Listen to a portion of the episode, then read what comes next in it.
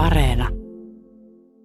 Ja ajateltaessa kaikkia vihollisen hyökkäyksestä johtuneita onnettomuuksia ja monia sotainvalideja, oli luonnollista, että hyvän tekeväisyydenkin tuli kehittyä entistä kekseliäämmäksi, mikä velvoitti turbaanidaamit viettämään illansuut teekutsuilla bridge-pöydän ympärillä keskustelemassa rintamauutisista.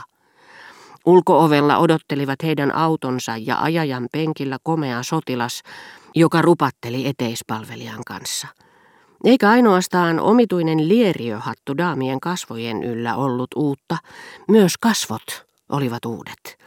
Nämä nuoret naiset uusine hattuineen olivat kotoisin ties mistä ja olivat edustaneet tyylikkyyden huippua ehkä puoli vuotta, jotkut kaksi tai jopa neljäkin vuotta. Mutta vuosiero oli heille yhtä tärkeä kuin oli ollut alkuaikoinani seurapiireissä Germantin tai La Rochefoucauld suvulle se, kumpi oli todistetusti kolme tai neljä vuosisataa muinaisempi.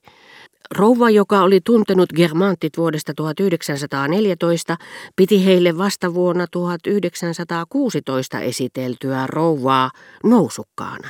Tervehti tätä kuin kopea seurapiiritäti, tarkasteli lornjettinsa läpi ja tokaisin enäänsä nyrpistäen, ettei tulokkaasta tiedetty edes oliko hän naimisissa vai ei.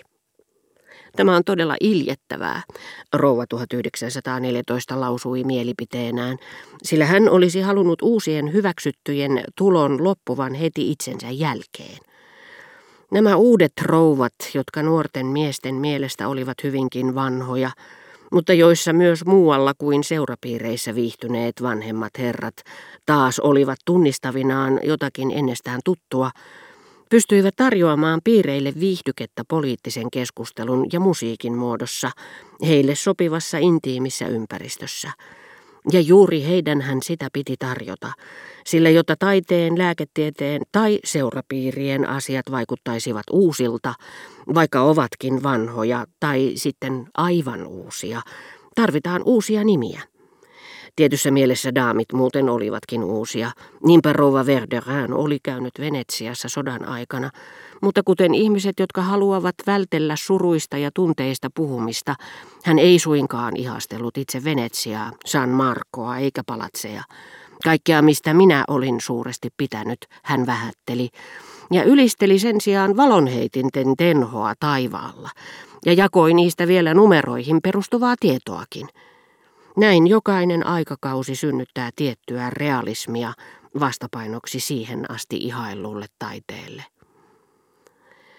Sääntöverten salongin maine oli kauhtunut niin pahasti, että suurimmatkaan taiteilijat tai vaikutusvaltaisimmatkaan ministerit eivät olisi pystyneet houkuttelemaan sinne ketään – sen sijaan juostiin ahkerasti kuuntelemassa jotain valtiosihteeriä tai ministeriön apulaispäällikköä näiden uusien turbaanirouvien luona, sillä he olivat todella siivenneet Pariisin ja täyttivät sen nyt lörpötyksellään.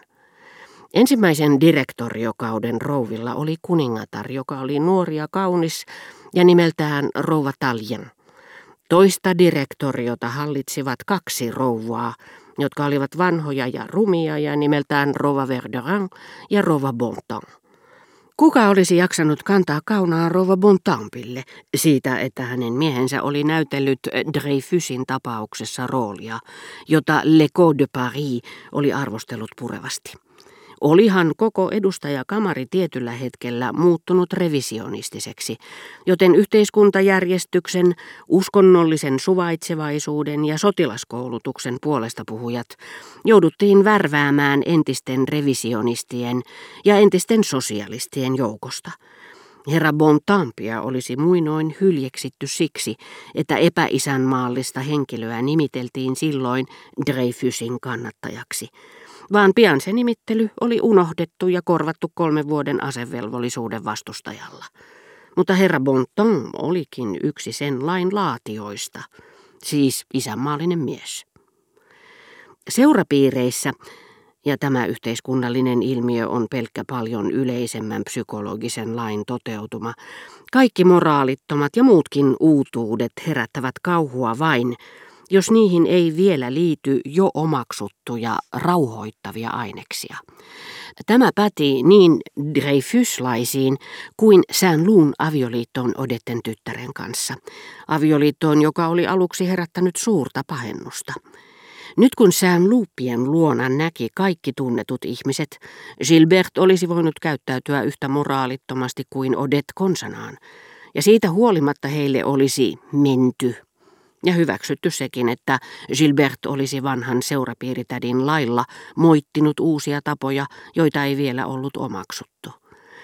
Dreyfuslaisuus liittyi nyt moniin kunnianarvoisiin ja tavanomaisiin ilmiöihin – eikä kukaan tullut pohtineeksi, oliko se sinänsä arvokasta. Se hyväksyttiin yhtä helposti kuin se oli ennen tuomittu. Se ei ollut enää shocking. Muuta ei tarvittu. Tuskin jaksettiin muistaa, että se oli aikoinaan järkyttänyt. Eihän jonkin ajan päästä enää tiedetä, oliko jonkun nuoren tytön isä ollut varas vai ei. Voihan sitä tarpeen vaatiessa aina sanoa, ei, te puhutte langosta – tai jostakusta samannimisestä miehestä, mutta tytön isää vastaan meillä ei ole koskaan ollut mitään sanottavaa.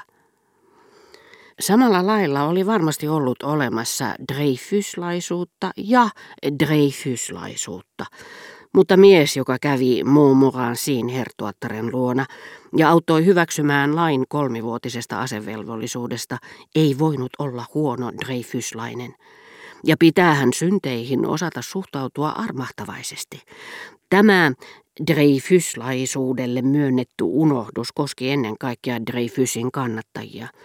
Heitä ei muuten enää ollut politiikassa, koska tietyllä hetkellä kaikki olivat joutuneet olemaan heikäläisiä – jos halusivat hallitukseen, jopa ne, jotka olivat kerrassaan vastakohta sille, mitä Dreyfuslaisuus, aikana jolloin sään luu oli kaltavalla pinnalla, järkyttävässä uutuudessaan oli edustanut, epäisänmaallisuutta, ateismia, anarkiaa ja niin edelleen.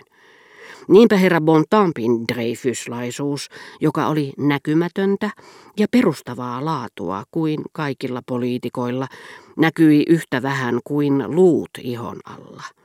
Kenellekään ei olisi muistunut mieleen, että hän oli ollut Dreyfusin kannattaja, sillä seurapiiri-ihmiset ovat hajamielisiä ja unohtavaisia, ja koko tapauksesta oli hyvin pitkä aika. Lisäksi kaikki olivat luulevinaan, että vieläkin pitempi aika, sillä yksi muodikkaimmista ajatuksista oli, että ajan ennen sotaa erotti sodasta vaihe, joka oli yhtä kaukainen ja mielessämme yhtä pitkäkestoinen kuin jokin geologinen kausi. Ja itse Brichot, nationalisti, puhui aina Dreyfusin tapaukseen viitatessaan noista esihistoriallisista ajoista.